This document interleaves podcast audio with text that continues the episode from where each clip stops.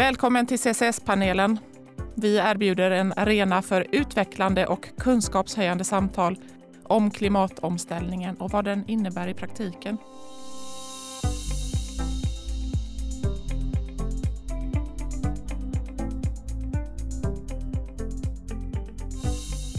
Vi undersöker näringslivets möjligheter och utmaningar för att nå klimatmålen och vi tittar på framtiden för C C S och kolsänkor i Sverige. Genom podden skapar vi möjligheter och stimulerar till nya tankar för ett hållbart samhälle. Jag heter Sara Davidsson och med mig i studion live idag har jag Mikael Kullman från Midroc Project Management, chef för hållbara tekniksystem, och Johan Emanuel från I M C G, och du är finansieringsexpert. Välkomna! Tack så mycket. Tack så mycket. Idag ska vi prata om hur man ska tänka för att vara framgångsrik i satsningar som kräver ny teknik, nya metoder, nya affärsmodeller och som har många intressenter. Komplexa processer helt enkelt, där finansiering är en central fråga. Vi ska specifikt gå in på Europeiska innovationsfonden, E I F, vilket många upplever som en snårskog och är lite rädda för. Och vi ska göra det här utifrån kontexten C C S och BioCCS. Som exempel, eftersom det är aktuellt i Sverige och Europa fram till tjugo trettio. Innan vi kliver in i allt det här så tänkte jag att ni skulle få presentera varandra för lyssnarna. För ni är ju så vana vid att jobba ihop. Eh, Johan, börja med att beskriva och berätta. Vem är Mikael? Ja, men det är en spännande fråga. Jag har haft förmånen att jobba med Mikael under ganska många år nu och han är en väldigt, väldigt trevlig person att jobba med. Han har en väldigt hög kompetens, han har en väldigt god analytisk förmåga, något som är extremt viktigt när man håller på med precis de här sakerna som vi försöker göra varje dag, hela dagen. Han, vi, vi har jobbat i en del projekt tillsammans, men han är inte alls rädd för att ta en liten avstickare mellanåt. Vi har till exempel varit på, på kyrkogårdssafari tillsammans, vi har besökt Uppsala Högar, han blev fullkomligt bestört när han hörde att jag aldrig hade varit där under en under ett projekt vi höll på med. Och han är den enda människa jag vet i hela Sverige som har lyckats blåsa upp en hövdingcykelhjälm utan att först ramla med cykeln. Så han, han har många kompetenser. Det låter underbart. Mikael, hur kontrar du? Jag, jag, måste, jag vet inte om jag ska kontra på den sista med hövdinghjälmen där. Det kan vi ta i en annan, annan podd, eller på säga. Men med Johan, prestera honom. Det är en gedigen uppgift att behöva kunna göra det. Speciellt med tanke på de fina ord jag fick av Johan här. Vi har jobbat tillsammans i olika delar sedan tjugo tretton tror jag. Högt och lågt. Och alltid varit extremt spännande. Och man vet när man jobbar med Johan, då får man kvalitet, man får respons, man får leveranser hela tiden av hög kvalitet. Och framförallt får man dem också med ett stort leende och ett stort hjärta. Det som är kul med Johan också, som ni hör från honom, är att han är ju en riktig göteborgare med göteborska, vilket ju triggar mig som kommer från västkusten från början, så att eh, hela jag bubblar faktiskt när jag eh, jobbar med eh, Johan och även hans kollegor för den delen. Då är vi tre göteborgare i studion här samtidigt, det kan ju hända vad som helst idag. Jag kan lägga in ett stockholmskt ord då och då om ni vill. Ja, det låter bra det. E U ska vara klimatneutralt år tjugo femtio. Målet är sedan juni tjugo tjugoett formellt fastslaget av E U-parlamentet. Och det här är ju en ordentlig uppryckning jämfört med dagens nivå. På vägen till tjugo femtio ska utsläppsnivåerna år tjugo trettio ha minskat med hela femtiofem procent jämfört med nivåerna nittonhundranittio. Och bland annat så ställs väldigt tydliga krav när det gäller kolsänkor. Ja, samhället ska bli fossilfritt och vi ska etablera nya tekniker, affärsmodeller och samarbeten. Och de här kräver omfattande investeringar och då blir finansiering en väldigt central fråga. Det här är ofta förändringar som kräver tillstånd hos myndigheter, de tar lång tid att skaffa och det innebär finansiella risker för de som vågar gå först. Och det är precis därför det finns regionala, nationella och E U-stödfonder. Och det är ju det här som ni två är väl insatta i och eh, hjälper många organisationer i Sverige idag med. Mikael, om vi börjar med, alltså, vilka ambitionsnivåer har de sökande? Finns det en röd tråd, de som vänder sig till Europeiska innovationsfonden? Ja, den röda tråden är ju helt klart ett engagemang. Eh, Både från bolagen som sådan, att de känner ju det att deras ägare och deras kunder eller invånare i städerna verkligen nu börjar att efterfråga det här.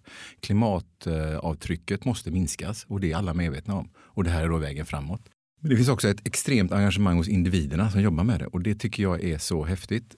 Vi har ju märkt det under de projekt vi har jobbat tillsammans med då, som vi kommer att återkomma till, där att engagemanget hos den enskilde medarbetaren och projektledare och ingenjör et cetera har varit A och O för att komma framåt helt enkelt. Johan, vad säger du? Ja, men det är helt rätt. Det är, det är en upplevelse som jag delar till fullo. Och det är fantastiskt roligt att se den här vitaliteten och, och viljan att verkligen göra någonting bra för sin stad, för sitt samhälle, för Sverige, för, för hela världen i strävandena som, som eh, energibolagen och, och de andra aktörerna som söker de här medlen eh, lyckas leverera fram. Det, det är fantastiskt roligt. Johan, du har ju jobbat med eh, bland annat svenska energibolag i många, många år.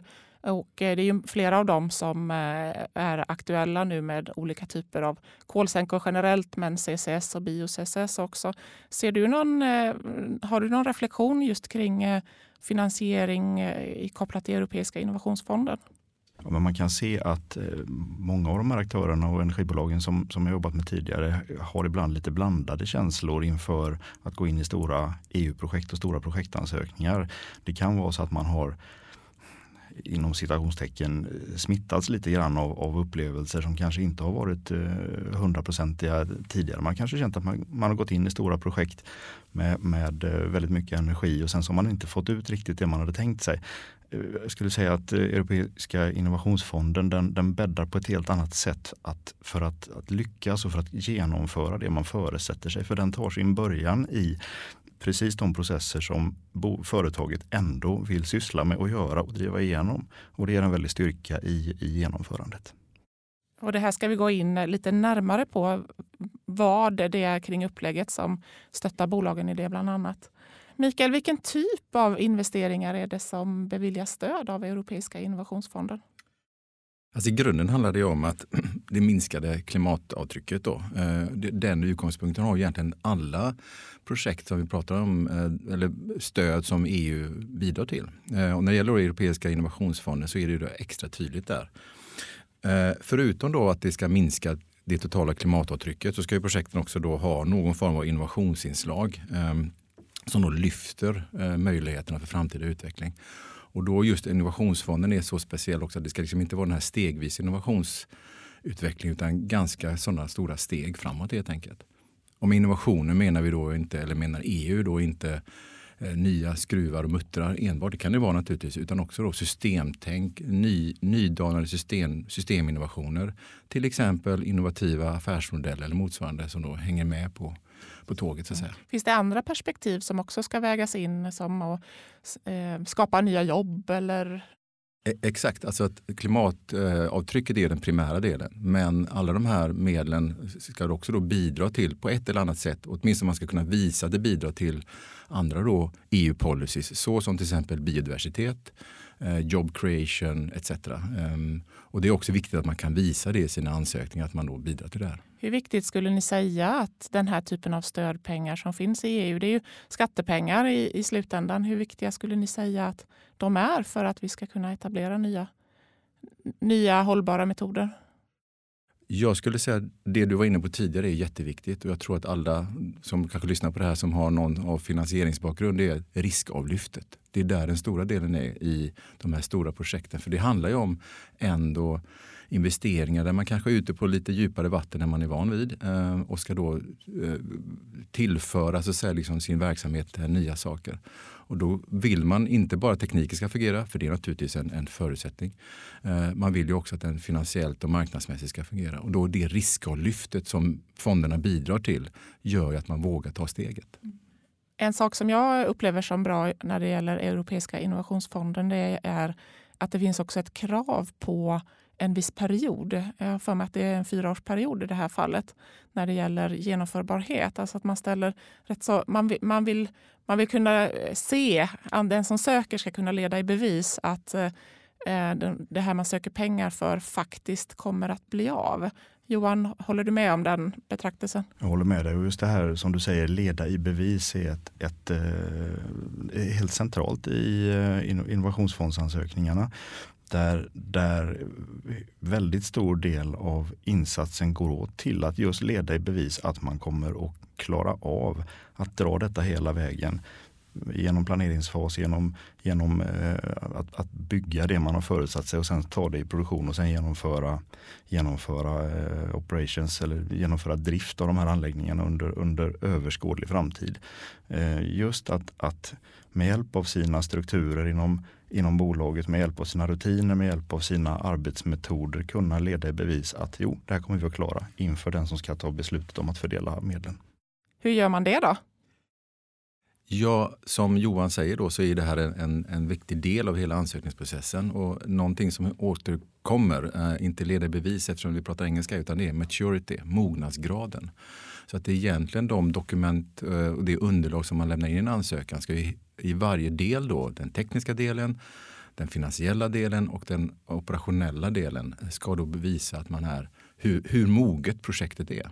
Och då ska man då kunna visa att projektet, precis som du nämnde tidigare Sara, kunna visa att projektet efter det som kallas då financial close, som egentligen är investeringsbeslutet, ska kunna då implementeras inom fyra år.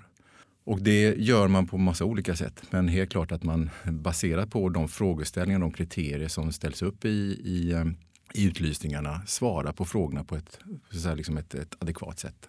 Ni två har ju så lång erfarenhet av den här typen av ansökningsprocesser och samarbeten med svenska bolag, framförallt när det gäller E U-pengar och möjligheter till finansiering för att just lyfta av risken. Vad, baserat på era erfarenheter, vad skulle ni säga? Vad, är, vad ser ni för någonting nu i till exempel tjugo tjugo års ansökningsprocess och, och in i nästa fas? Det är ju spännande att, att själva formatet på ansökan är under förändring. Du sa att jag har lång, vi har lång erfarenhet av att, att göra de här sakerna, och det har vi absolut. Men, men jag får också villigt erkänna att den här ansökningsformen är det mest komplexa som jag någonsin har varit inne och, och, och, och jobbat i. Det är, ett, ett, det är väldigt många dimensioner i, i den här typen av ansökan. Det som är intressant är att det förändras en del. Till exempel så går själva strukturen från en tvåstegsprocess till en enstegsprocess. Man kommer att använda väldigt mycket av de frågor som aktörerna som har, som har skrivit ansökningar har ställt till kommissionen om hur man ska bete sig och hur man ska göra. Man kommer att använda de frågorna och det underlaget för att, för att förändra och förbättra processen. Så det här är dessutom en, en ansökningsprocess som är under, under förändring, och det är, det är väldigt positivt. Ja, för att jag har förstått på er att E U har också dragit lärdomar, och E U tycker också att det här är en komplex process, att man kommer att förenkla lite grann, eller förändra i alla fall, förhoppningsvis förenkla och förtydliga i alla fall för bolag som går in i Europeiska innovationsfonden. Håller du med om det, Mikael? Definitivt, för att eh, lärdomarna har man ju så här redan dragit genom att implementera fonden från början.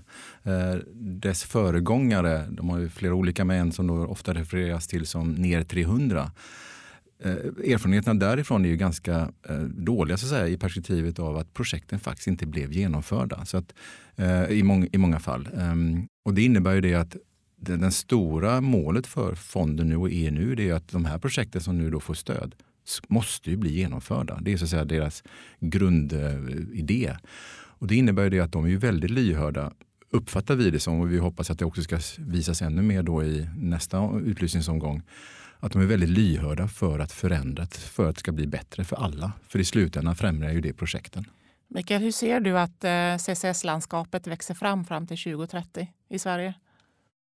Nu har ju vi jobbat med detta eh, nu på de här fonderna och så vidare, men också C C S-frågor generellt då, under, under ett, ja, snart två år kan man säga. Och den, ska jag säga, dramatiska utveckling som, som har skett både då vad gäller intresse och, och möjligheter kanske också tekniskt, men också hela den här drivkraften som finns i samhället och hos de bolag som agerar, gör ju det att så fort, skulle jag säga, att man får de första eh, investeringarna på plats, så kommer det här explodera helt enkelt. Jag tycker nästan att det exploderat redan. När vi pratade om det här för ett år sedan så var det ett fåtal aktörer. Nu är det i princip alla aktörer. För jag tror att vi har insett, gemene man och även de bolagen, att det här är ingenting som kommer att hända. Det här händer nu. Jag håller med dig. Det har verkligen hänt mycket bara under tjugo tjugo. Från att eh, prata om att finns tekniken, går det att använda tekniken, till att visa att eh, ja, det gör det, och det har vi ju pratat om i podden flera gånger. Um, och nu är det väldigt få som, som ställer den frågan. Utan nu är det ju till exempel det här med finansiering som är otroligt aktuellt. Ett annat område som är aktuellt är ju förståelse och förankring hos många intressenter. Vanliga människor, just för att det här är ju skattepengar, det här berör oss alla till syvende och sist. Hur, hur kan man jobba med den frågan tycker ni? Där kan man väl se, nu har vi pratat mycket om energibolagens del i detta och, och om vi fortsätter på det spåret lite grann, där kan man ju se att energibolagen, de svenska energibolagen är väldigt väl förankrade i, hos sina kunder. Man har ett väldigt stort förtroende i, i allmänheten för det man håller på med. Och jag tror att det är en stor fördel för, för många av de aktörer som söker ifrån Sverige att man har den här nära kopplingen till sina kunder, till de som bor inom synhåll från anläggningen. Det finns en, en stor acceptans för och en, en utbredd känsla av att det här är viktigt, att det här är någonting som vi faktiskt måste komma till skott med och som måste få, måste få ta utrymme, måste få ta kostnad och som, som måste bli av. En aktör som, eller det är flera aktörer som jobbar mycket med detta, men Stockholm Exergi är ju ett exempel som jag uppfattar arbetar väldigt aktivt med sin externa kommunikation. Och där mäter man ju också hur mycket och hur väl invånare och deras kunder känner till C C S som teknik och i det fallet då bio C C S.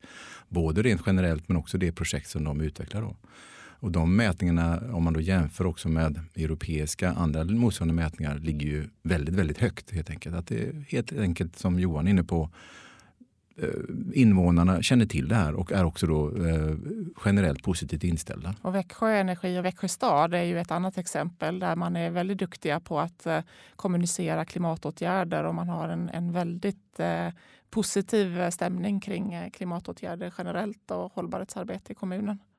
Definitivt, och de har också, en, också på samma sätt då, eh, i Växjö en, en vana sedan tidigare också jobbar med de här frågeställningarna på ett aktivt sätt. Och jag skulle hävda det att precis som Johan också är inne på då, att i princip alla bolag, eh, energibolag, har ju väldigt eh, bra relation, höll jag på att säga. Men de har en bra relation med sina kunder också i ett informationsperspektiv.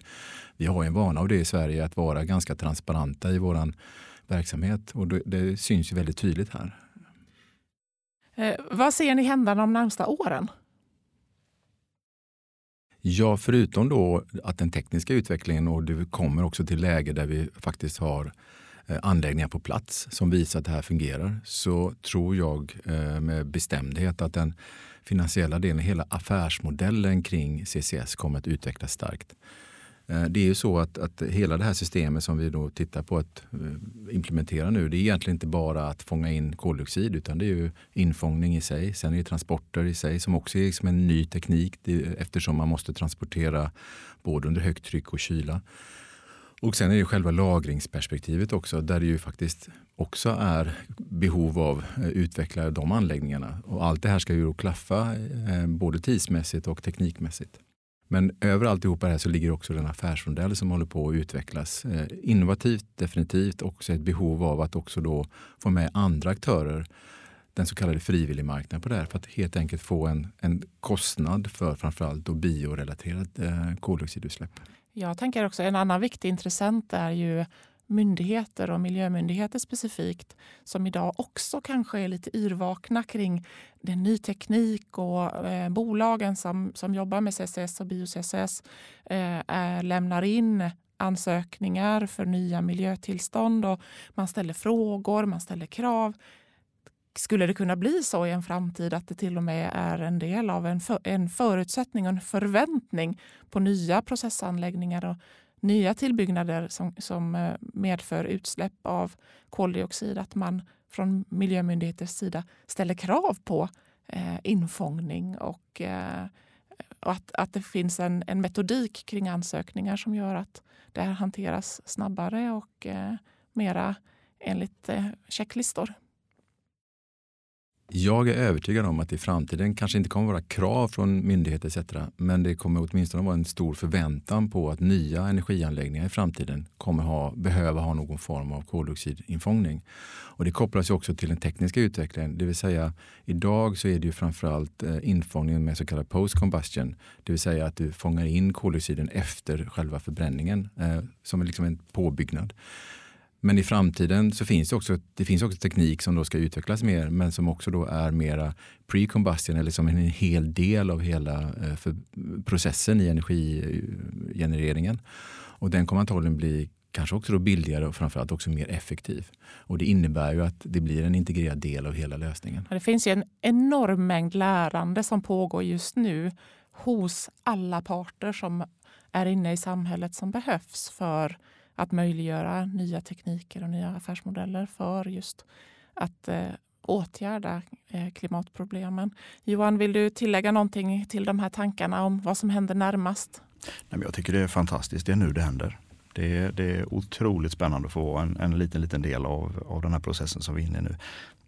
Och, och, och vi pratade tidigare om engagemanget hos de som verkligen vill gå in och söka. Jag tror att det är det man känner nu.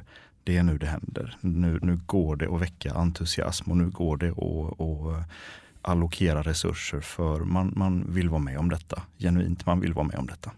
Är det nästan så att vi bryter ny mark? Inte vi kanske, jag vill säga, men energibolagen gör ju definitivt det. Och det är så spännande. För som Johan säger, vi, vi är ju med, vi är en liten del, en rolig och viktig del. Men det är energibolagen som driver det här. Och de bryter definitivt ny mark. Vad är det som är så roligt med att läsa hundratals och tusentals sidor med kravdokument och fylla i olika rapporter och berätta? Vad är det man brukar säga? Svaret ligger i frågan. Du hör ju själv hur kul det låter. Ja, men jag tror att det är, handlar om just den här kopplingen mellan eh, dels ambitionen och, och engagemanget från de här aktörerna som håller på med det. Men också då vara den bron mellan det och den eh, till viss del kanske också då byråkratiska, kan ses som byråkratiska formater som då E U är ute efter. Men att faktiskt vara med och bidra till den, jag tycker det, kul är väl kanske fel ord, men det är ändå väldigt intressant. För då förstår man också helt. Man måste ju också förstå vad de respektive bolag är ute efter, helt enkelt. Ja, det är väl det som är intressant. Att fylla i eh, checklistorna och att, eh, bidra, alltså att, att skicka in underlaget, det är den lilla, lilla delen. Det är ju allt tänk och, och att få ihop det här, och att, att bolagen har en strategi. Jag tänker också, ska vi nämna någonting om eh, era erfarenheter kring att enskilda bolag presenterar en idé till en innovationsfond. Det kan ju också vara Svenska Energimyndigheten, men idag pratar vi mest om Europeiska innovationsfonden. Kontra också att en, eh, kanske fler parter, ett energibolag, en hamn och en transportör presenterar en idé ihop, eller två anläggningar presenterar en gemensam idé. Jag vet att ni har lite tankar kring det där och eh, hur man kan eh, presentera sina strategier. Alltså så här, jag skulle vilja ta det ett steg lite tillbaka också. Det, du nämnde Energimyndigheten nu, som är en viktig aktör för att, och de ger också väldigt mycket stöd idag. Men kanske då tidigare i processen, det vill säga de möjliggör ju, kanske inte projekt utan de möjliggör de här stegen framåt för att möjliggöra så att säga nästa steg. Och det gör Energimyndigheten, tycker jag personligen, på ett väldigt, väldigt positivt och bra sätt. De har ju flera, jag vet inte hur många det är, men jag tror att det är ett, inom C C S-området så är det närmare ett tjugotal projekt som de på olika sätt har finansierat och, och gett stöd till, och kommer att fortsätta med det som jag uppfattar det. Sen är det så att på europeisk nivå, nu pratar vi Europeiska innovationsfonden, den är ju väldigt viktig och stor, men den kommer ju inte räcka till allting. Och det finns också andra fonder som, är under, som också utvecklas, bland annat då Connecting Europe Facility, som är ett område som kanske kan bidra till vissa delar av projekten. Så vad vi jobbar med också, förutom då att ge stöd till själva arbetet med innovationsfondsansökningar, det är att vi också tittar på strategier för vilka möjligheter på den, framförallt på den europeiska sidan, men också regionalt och nationellt, kan utnyttjas för de projekt som energibolagen planerar för. För då kan du ha också en strategi i ett tidsperspektiv där du inleder till exempel med Energimyndigheten för att sen koppla det vidare till andra möjligheter framöver. Ja, men det är jätteintressant det du säger. Att titta på huvudprojektet, men att göra det med någon form av uppdelning i delprojekt, där många delprojekt kan vara grund för olika typer av finansiering. Det, det är en, en, också en nyckel, precis som du, som du säger. Och sen det här som, som vi pratade om tidigare, att det handlar om att få väldigt många olika aktörer med väldigt olika kompetens att gå samman. Det är väldigt lätt att hitta bra samarbetsformer i ett eh, kollaborativt E U-projekt till exempel. Man kan blanda eh, många olika aktörer från värdekedjan och få dem att samverka på ett väldigt eh, strukturerat sätt. Och eh, också på ett sätt som minimerar risken för den enskilda partner som går in i ett sånt här projekt. Så att eh, de här två parametrarna, de här två delarna tillsammans skapar en väldigt, en väldigt eh, god potential. Vad betyder det för den icke-näringslivslyssnaren, värdekedja och samarbetsparter? Man glömmer bort sig och använder sådana här konstiga ord. Värdekedjan, det handlar helt enkelt om att för att kunna lösa ett problem så av den här komplexiteten så, så är det självklart att det inte finns en aktör eller två aktörer eller ens tre aktörer som kan göra det tillsammans, utan man måste ta ett mycket större grepp och, och förse ett sånt här projekt med väldigt många olika kompetenser i form av, i form av städer, i form av energibolag, i form av teknikutvecklare, i form av representanter för, för, för slutanvändare till exempel. Johan, har du några konkreta tips inför höstens ansökningsperiod? Börja i tid, börja direkt.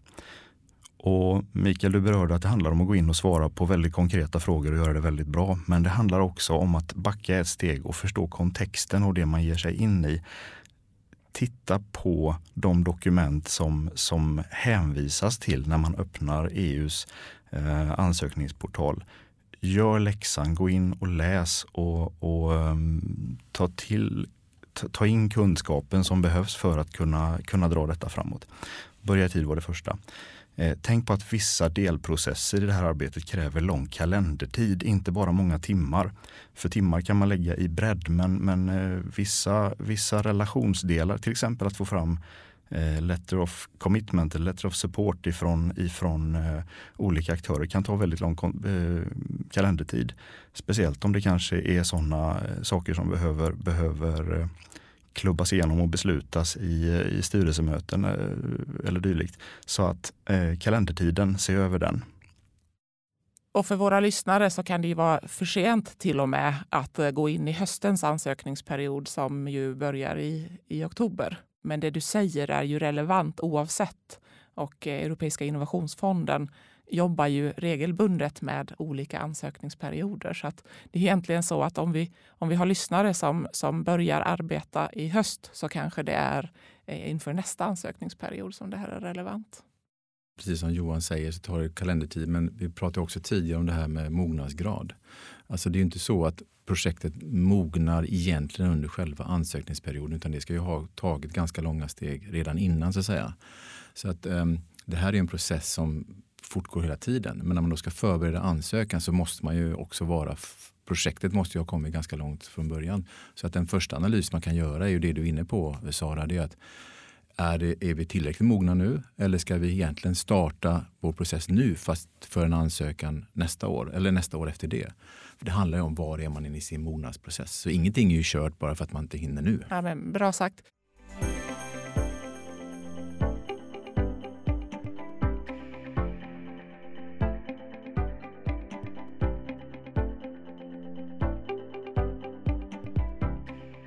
Vad säger ni till dem som tycker att E U är en snårskog generellt och är väldigt tveksamma, kanske aldrig har sökt E U-pengar förut men ändå står med ett väldigt bra case där man eh, behöver pengar för att ta en risk och vara först ut med att prova någonting nytt?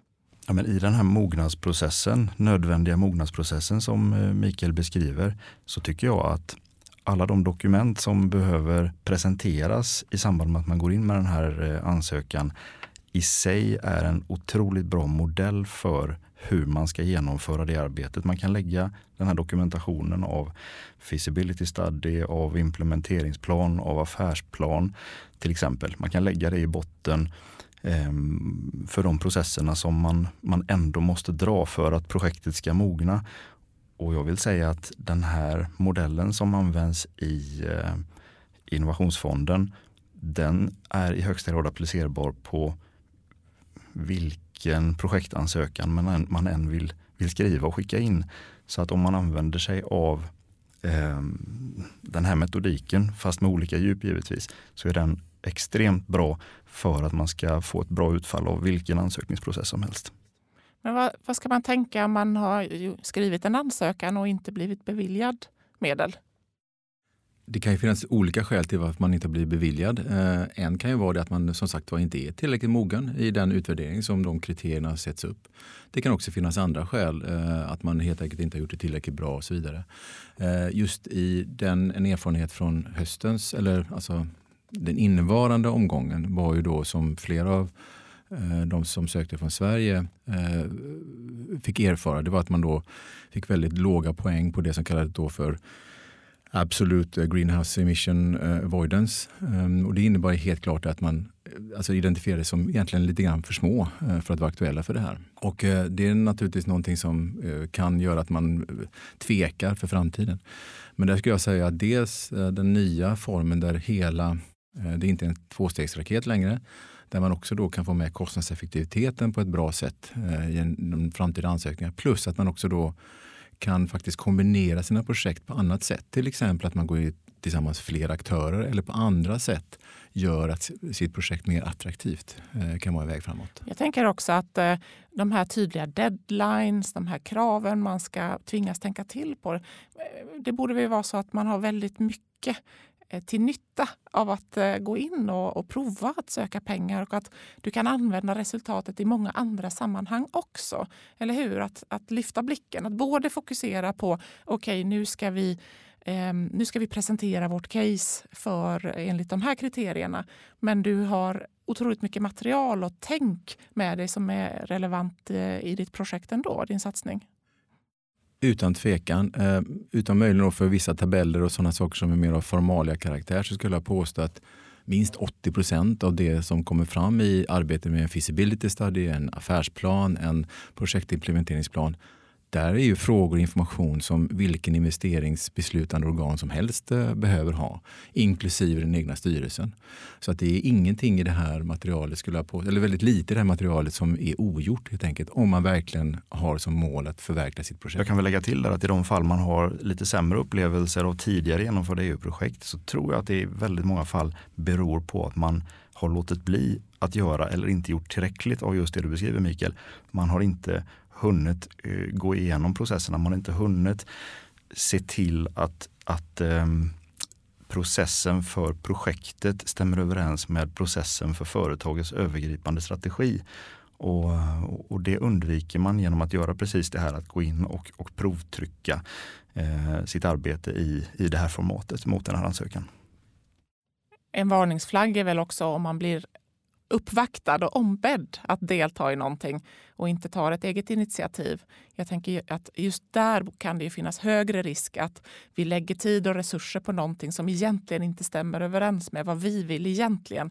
Så att, och det här, vi, vi säger dels att det är otroligt bra att vara några stycken som går ihop och kanske tittar på möjligheter till koldioxidminskning och koldioxidinfångning, klimatåtgärder ihop, men också se till att det verkligen stämmer med den riktning som ni är på väg i ert företag. Helt klart är det så att de erfarenheter vi har då från första omgången på Europeiska innovationsfonden med de svenska energibolag som har sökt då för bio C C S eller C C S, de har ju alla varit själva, helt, helt enkelt gått in själva, och det har varit väldigt positivt. På samma gång, i ett mognadsgradsperspektiv och kunna visa att det här blir implementerat, så måste man ju kunna leda det i bevis, som vi sa tidigare, att hela kedjan fungerar, det vill säga ända ut till lagring. Och där har man ju då relationer med olika partners och så vidare, men de är inte då så här ända ut att man söker tillsammans. Jag säger inte att man behöver göra det i framtiden, men det är klart att eh, om man till exempel integrerar det med en transportör eller motsvarande och går in tillsammans, så kan det stärka eh, möjligheterna eh, betydligt. Hur kan man använda en ansökan som får gott betyg? Alltså när man utvärderar, ansökan utvärderas ju av helt oberoende utvärderare. Och man får ju helt enkelt ett betyg, ett dokument. Så här ser din ansökan, utvärderingen ut med vissa motiveringar. Med liksom, det här är bättre och det här är excellent och det här är sämre. Eller shortcoming som man då säger. Och värdet av det ska man inte underskatta, det dokumentet i sig då. För det visar ju också på projektets kraft och styrka också för andra ansökningar. Ett exempel kan vara om man då går vidare till mera eh, kommersiella långivare eller, eller kredit, kreditgivare. Eh, till exempel vägen över Europeiska investeringsbanken och sen till ytterligare då grönt kapital som finns tillgängligt, så är det här ett värde i sig. Många av de som då investerar, som är då mera banktjänstemän så här, har ingen teknisk bakgrund. Får de ett sånt här dokument, speciellt om också då Europeiska investeringsbanken har varit inne och kanske på något sätt bidragit till en utveckling, så skulle jag säga att det är extremt viktiga dokument som visar på, som gör dem lugna. För de har ju också ett riskavlyft som de inte kan värdera på annat sätt än att den här typen av dokument. Jag pratar ju med Klara Helstad från Energimyndigheten i avsnitt åtta i C C S-panelen, och jag kommer att tänka på en sak som hon sa, att det är så bra, tycker Energimyndigheten, nu när bolag och organisationer i Sverige kliver fram och beskriver sina ambitioner. Och hon sa att det är liksom viktigt för myndigheterna, som är en sån viktig intressent, att förstå också vad bolagen behöver och att förstå när saker behöver hända. Vad ser ni om ni lyfter blicken från enskilda bolag som ni jobbar med och tittar på liksom trender eller eh, gemensamma behov? Ser ni någonting sådant? Gemensamma pusselbitar hos de bolagen ni samarbetar med. Vad behöver de och vad beskriver de behöver hända förutom det de själva ska göra? Jag tror eh, vi är inne på det, någonting som också Energimyndigheten ger stöd till. Det är så att säga lite grann nästa steg, de här samarbetena mellan eh, bolagen. Eh, kanske framförallt i transportperspektiv då. Eh, för det är ju så att om nu den här trenden och det, det vi ser framför oss eh, de närmsta tio åren med utveckling med eh, flertal anläggningar eh, runt hela Sverige, så måste man, eller bör och kan ha stor fördel av att då samarbeta när det gäller då olika delar där man kan dela på investeringskostnader eller dela på någon form av infrastruktur. Jag kan se framför mig till exempel att olika former av hubbar för lag, mellanlagring och transport, som till exempel ett projekt då, eh, håller på med här i Göteborg med stor fördel. Ehm, och jag tror att den delen är kanske det mest intressanta för framtiden. Samarbete för att både kapa kostnader men för att också då få en bättre effektivitet i, i eh, hela hanteringen. Finns det konkurrens? Är det svårt att, att få pengar från eh, våra myndigheter? Alltså det finns ju en konkurrens självklart, men den är av olika karaktär beroende på vilken typ av medel man söker. Energimyndigheten genom sitt industrikliv till exempel har ju en mer av karaktären, är projektet bra och relevant så beviljar man stöd, så att så länge det följer modellen om man säger så. I den andra ytterligheten har vi då Europeiska innovationsfonden som är, jag skulle säga det är en väldigt stor konkurrens. Under första året då så fanns det en miljard euro så att fördela, som man fortfarande, det är ju inte färdigt ännu, men till den första ansökningsomgången så kom det in trehundrafjorton ansökningar, inte bara C C S då, utan det är ju då alla karaktärer och klimatminskande insatser, men trehundrafjorton ansökningar till totalt värde av tjugoen miljarder, och det ska då fördelas på en miljard i slutändan. Och nu då i andra steget så var det sjuttio aktörer som gick vidare till andra steget. Så det är klart att det är Det kanske är tio till tolv projekt eh, maximalt som kommer få stöd i slutändan. Så där är en stor konkurrens. Men som vi varit inne på tidigare, värdet av att medverka i den här processen är jätteviktig och värdefull på annat sätt. Och det finns andra fonder som har, vi pratade tidigare om eh, Connecting Europe Facility som är ett exempel där det är en, en helt annan typ av konkurrens. Eh, det vill säga mindre konkurrens. Okej, okay. Avslutningsvis Johan, vad tycker du är viktigast? Ja, men som vi har berört tidigare, att arbeta med strategin för projektet och, och se till att den är i linje med strategin för, för ditt bolag. Ehm, allokera tillräckligt med tid för att genomföra processerna. Se till att du har den kompetensen som behövs i arbetsgruppen för att kunna hantera de, de, den bredd som, som det här faktiskt representerar.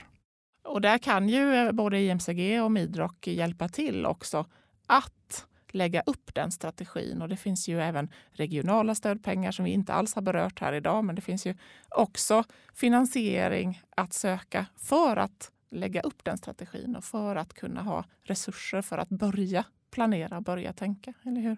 Mikael, vad säger du då? Vad är viktigast att tänka på om man ska gå in och eh, presentera sitt case och lägga upp det framför en, en myndighet för att söka finansiering? I förlängning av det som, som Johan säger då med helheten och strategiperspektivet, då, det är att alltså, mycket, de här fonderna vi pratar om är ju faktiskt det är en konkurrenssituation. Eh, och det är många bra projekt som presenteras och alla kommer inte få medel. Vad är det då som gör ditt projekt eller det specifika projektet unikt? Eh, och det som vi brukar trycka på, som också då erfarenhet från tidigare, det är att det är så lätt att fokusera på just tekniken att vi ska lösa det här. Det är så lätt att fokusera kanske på möjligen också då att vi har finansieringen klar. Men det finns ju andra aspekter som värderas nästan lika högt. Eh, och nu kommer det två fackord till då, och det är då med replikability, alltså replikerbarhet och skalbarhet. Det vill säga att man ska kunna visa att de här projekten också ger avtryck till andra projekt så att du då blir fler projekt av liknande karaktär där man har lärt sig av de här specifika projekten. Det tillsammans med hela den typen som då också kallas för knowledge sharing, det vill säga att man delar erfarenheterna, är en jätteviktig del av de här E U-ansökningarna. Så lägg krut på det också, så kommer du bli unik, unikare än andra projekt. Ja, här finns ju, jag tänker för mindre anläggningar så finns det ju kanske också fler anläggningar, fler bolag i Sverige som faktiskt liknar varandra mer. Och då blir ju det här med skalbarhet och replikerbarhet blir ju så otroligt viktigt. Och det tillsammans, den enskilda anläggningen kanske inte då bidrar med så mycket klimatåtgärd, så mycket infångning av koldioxid. Men det går att göra på fyrtionio andra ställen i Sverige. Exakt, och som en förlängning av det som vi pratade om tidigare också då med just att om man också kan hitta gemensamma lösningar motsvarande för då transportsidan så du har större del av din värdekedja klar i en styrka. För till exempel det kan ju då skapa projekt på andra håll, inte bara i Sverige utan inre delen av Polen eller vad som helst som kan lära av det som vi gör i Sverige, som vi gör väldigt bra i Sverige. Knappt halvvägs till tjugo trettio är ju tjugo tjugofem. Vad är ert drömscenario om ni lägger alla ansökningshandlingar åt sidan och bara tänker hur kan det svenska klimatsamhället och koldioxidinfångningssamhället se ut tjugo tjugofem? Men drömscenariot är väl att ett antal av de projekt som, som har sökts och, och beviljas att de är igång och, och levererar och att man har löst mycket av de här tekniska utmaningarna som återstår, att man har löst de marknadsmässiga men också en del av de legala eh, utmaningarna. Jag fick faktiskt en liknande fråga för ett år sedan. Eh, vad, hur ser det ut om ett år? Då sa jag så här att om ett år hoppas jag att, att det projektet vi höll på med då, eh, att det inte är ett projekt utan det är flera projekt som är på gång, alltså ett tiotal projekt. Och det är, där står vi nu. Om man då tittar framåt till tjugo tjugofem, då ska jag säga att ett drömscenario som jag tror på, det är inte ens ett drömscenario, det är att vi har en fullskalig anläggning igång, det vill säga i Stockholm. Och de andra som nu då har kommit väldigt långt står på kö, har flera av dem kanske tagit ett investeringsbeslut och börjar smågräva helt enkelt i sina anläggningar. Jag tror också att vi har en helt annan struktur vad gäller affärsmässiga förutsättningar. Det finns en marknad och en affärsmodell som fungerar som också är då acceptabelt ur ett politiskt och legalt perspektiv där man då samverkar på olika sätt. Och jag tror också att helt klart om både svenska och europeiska myndigheter har en helt annan samsyn också kring vad är det som är så att säga okej okay kring koldioxidaspekterna. Framförallt också då när det gäller biogen koldioxid, hur man hanterar det, för det finns ju en debatt kring det idag. När det gäller solpaneler så fanns ju den tekniken redan nitton femtiosju. Om man jämför med den tidslinjen så är ju de här stöd, stödfinansiering är ju otroligt viktigt för att just ta bort risken och möjliggöra innovation så att vi kommer snabbare fram till de här lösningarna som vi behöver och förändringarna som vi behöver i samhället. Så jag, jag blir väldigt inspirerad när jag pratar med er och eh, ett så abstrakt ämne som eh, Europeiska innovationsfonden och eh, eh, komplexa ansökningsprocesser. Vi har varit väldigt tekniska här idag och pratat om mycket fackuttryck. Men det här handlar ju om att möjliggöra med offentliga medel, möjliggöra för organisationer att eh, våga gå före och våga prova någonting som vi kan ha stor nytta av i samhället allihopa. Jag kan väl bara upprepa att det är fantastiskt att få en del av den här processen, en liten, liten del. Och, och äh, än en gång får säga det att se den otroliga kunskapen och det otroliga drivet och engagemanget som finns runt om på många platser och i, i många företag i Sverige. Att man verkligen vill vara en del av det som nu händer. Sara, din liknelse här med solpaneler tycker jag är väldigt intressant för att jag kan förstå att det finns fortfarande eh, frågeställningar kring huruvida den här tekniken är bra eller inte och så vidare. Och det, det jag måste poängtera tycker jag, både som exemplet solpanel, det är att C C S är inte lösningen. Det är ett bidrag till en lösning som måste göras. Så det får ju absolut inte avstanna andra processer. Det är det ena. Och en annan eh, kritik eller frågeställning som ofta ställs mot C C S-frågor, det är då att det kostar väldigt mycket pengar.